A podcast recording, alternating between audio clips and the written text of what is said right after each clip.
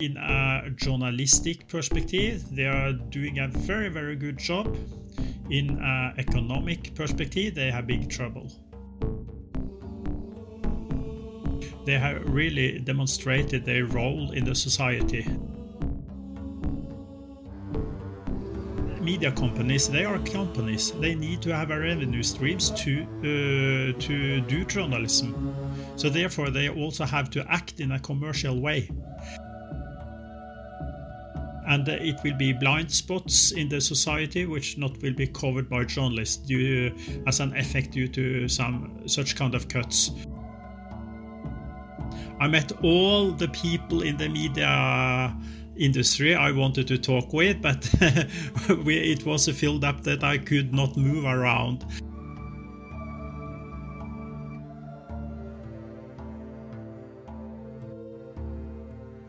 And welcome. My name is Chaitra from the land of midnight sun. The guest for today's episode is Jan Barland. Excelled as a journalist, served as an associate professor at NTNU winner of the Student Quality Award 2014, currently working as Dean in Kristiania University College.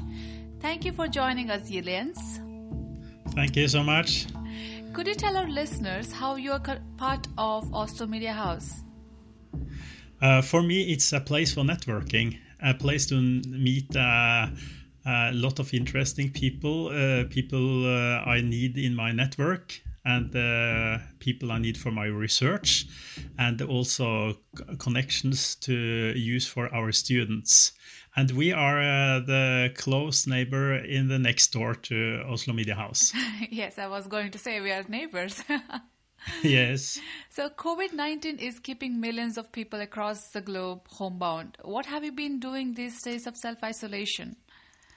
Oh, my sort of isolation has been a working days into the headset and in front of the screen. Okay, that has increased your screen time now. yeah, uh, because our all our work was moved over to uh, to digital platforms, and uh, what has been quite busy it was to reorganize all the work with the students from the classrooms and from personal uh, um, work together with the students over to do all that work uh, in front of screens.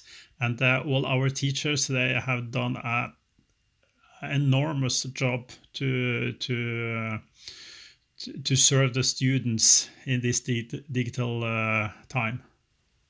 Okay, so uh, you are based in Oslo now, or you're around?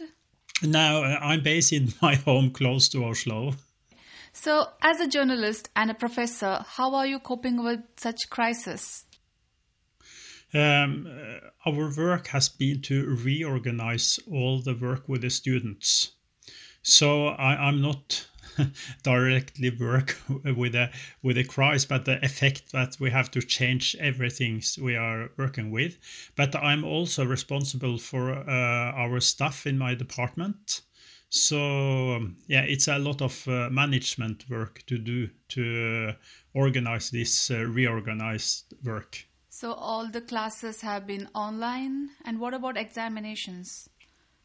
Yeah, all the examinations. Some of them was uh, already planned to be in digital platforms, but uh, all the other plat- other uh, exams they have been reorganized over to digital versions. Okay, and how the students have been uh, coping up with this? Oh, it's hard to be a student. Uh, uh we are doing our best. We're doing everything we can within uh, the instructions we get from the government on these things. Uh, the most of the students they are working very well, but I can understand that it's very difficult for some students all this uh, changing and uh, the, the most problematic things for the students it is to don't meet each other don't be in uh, yeah to see each other every day and so and and to sit uh, into their small rooms and work in front of a screen. What is your opinion on the current state of media industry? Are they losing credibility in a way Oh no, I think that uh, when it comes to the media's performance, especially here in Norway. They have been uh, they have really demonstrated their role in the society. They have uh, had a lot of good journalism on uh, corona situation. They have had a, a critical perspective. They have uh, spread information to people. They have uh, demonstrated what is fake news and what is real news. I, I think that the media they have uh, taken a very very good role um, uh, in this situation. Uh, the problem for media is that uh, all a lot of the revenue streams from the advertising are, are gone away. So now they are more dependent on the revenues from the readers, and and that is not enough for what they need to do a good job. So. Uh, in a journalistic perspective, they are doing a very, very good job in an economic perspective, they have big trouble. Okay. On that note, could you please share your experience working for media, working for Aftenposten?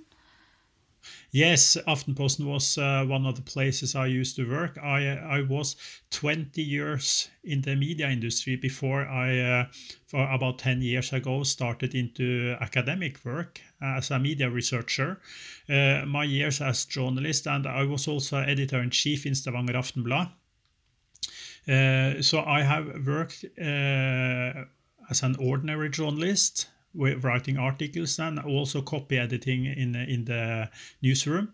Uh, and uh, but most of the years I've worked to organize project product development within uh, editorial products, uh, organizing uh, how we work uh, in changing times. I have reorganized the media companies, how they work together, and so on. So I have been quite involved in um, the last 20 years when it comes to the restructuration of the media industry. And that is so that has also been my interest as a media researcher. So i'm looking on the where we have the meeting point be- between uh, the, the the market forces and the commercial forces and digital forces such kind of things and development of journalism Yes, and how you have uh, seen the media has developed so far in like in your 20 years of experience? I, I think that we we can see that media they have got tools and possibilities to do, do a better and better and better job at the same time as they also doing some wrong things for uh, for example uh, for the years when they was hunting for these clickbaits and such kind of journalism. So so you can see uh, considered in a um, in a journalistic perspective you can see how they are doing a better job. At the same time, they are doing a lot of bad things. So, so you have a mix of the both things. Uh, when we are on the best side, you can see examples now when it comes to uh, research that they have tools they have never had had before and can uh, find um, uh, can uh, uncover cases that was impossible for just a few years ago. A lot of uh, database and uh, tools. could you just mention some of them, like so we get a broader view? Yeah, yeah, yeah. Just one international example uh, is Panama Papers. And if you have million documents, you can use uh, computer software to to go through all these documents and categorize them and find the most interesting papers. Then you have to go into that is one example, a kind of job that would be impossible for uh, just uh, one or a group journalists to do in a manual way. So, so the uh, when it comes to such kind of journalism, they have their best time ever uh, when you look at this in um, uh, economic uh, perspective, because these media companies they are companies. They need to have a revenue streams to to do journalism. So therefore they also have to act in a commercial way. Mm-hmm. and uh, one very important things in the digitalization the last years is how um, other kind of channels uh, than the news media have have uh, taken a, a larger por- uh, part of the ad- advertorial revenue streams. So so they have lost a lot of uh, revenues, and therefore they have to perform journalism uh, with less and less uh, revenues. All right. That is a that is a great challenge, but I, I think they have done it well. They are in a now they are into a transformation process where they move uh, the business to be uh, based uh, uh, to be based in the new digital way, and they also have to invent and develop all the new ways to to get revenue streams. You mentioned that you've been part of the research where development of journalism meeting the market forces and new technology. Mm. So, have you been uh, working as on a such project as a Norwegian Editor Association? Yes, uh, one a project I did for the Norwegian uh, Association of Editors uh, uh, the last year for just uh, yeah for one year ago. It was to look into how the uh, the editor's experience was to to sit in the position because uh, the editor as a top manager of the local media outlet uh, they are in the pressure. They have to take decisions based on business, and they have to at the same time take decisions based on journalism. And it's a quite high pressure on them. And another thing is that through all the last years, you have seen all how all the small media outlets has been uh, moved into groups. Now we have just a uh, almost all the the the media outlets not all the, of course there are a lot of very some very small which is not there but almost all of them are into media groups uh, and and uh, media owner groups. In Norway the largest is Schibsted the second largest is Amedia. You have also Polaris and they uh, together typically Amedia when they have more than 70 local outlets in uh, one media group they, they uh, have uh, concentrated their forces and centralized them to typically do the do the technical uh, development work which is too expensive for uh, each of them to do by themselves. They have to do it together. And what will be the consequence for journalism of the big budget cuts? As in uh, Schibsted cutting 500 billion krona because of Corona?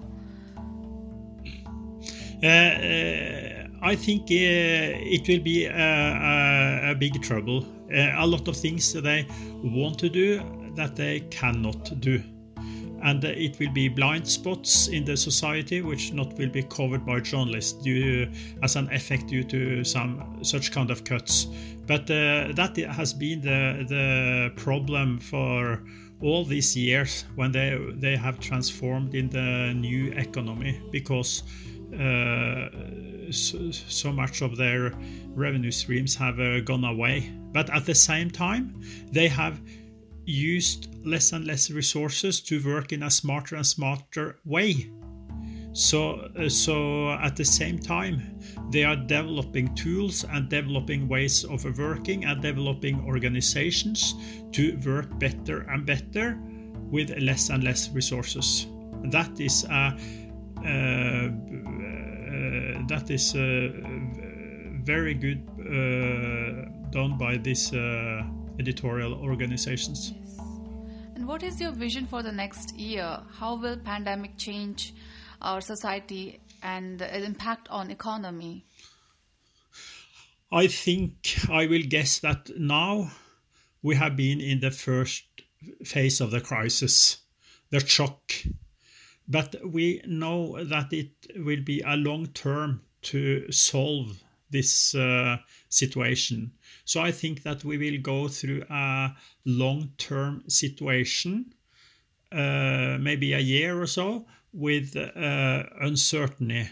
Uh, but at the same time, that we we know how to handle with the virus. We have to keep distance, to be in small groups, to all these instructions we get and in that way we will control it but at the same time it will be an uncertainty uh, to how we um, uh, how the future is. But uh, but I, I, think we slowly by slowly will come into a more normal situation.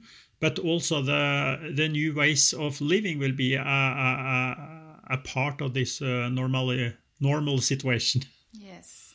So yeah, I think even if we are going to get back to work, there will be something that has changed, and we are actually going out, never going to be back to that same old routines. Yes, and in in my office, in in my uh, workplace, I think that we for a long time will have restrictions of how large groups, how large classes, uh, how we do our meeting with uh, with the staff and such kind of things. All right. And uh, before we end this podcast, would you like to share a memory connected to Oslo Media House? I think I will mention the Christmas breakfast, the last Christmas. It was so filled up with much more people that it was uh, space for. I met, uh, it was like a, a, a, family party. I met all the people in the media industry I wanted to talk with, but we, it was filled up that I could not move around. And such kind of, uh, of, uh, meeting is uh, not possible to organize uh, in the in the close future we can yes. we can see yes i agree. it was a great memory i agree on that it was one of the best uh, conference meeting we had like room full of journalists and it was so i didn't expect people to turn up at 7 a.m in the morning so hmm. indeed a nice memory all right and uh, it has been pleasure talking to you jens thank you so much for joining me today and sharing your thoughts and experiences well, that's all for today's episode, and thank you for listening to us. Thank you again, and this is Chaitra signing off.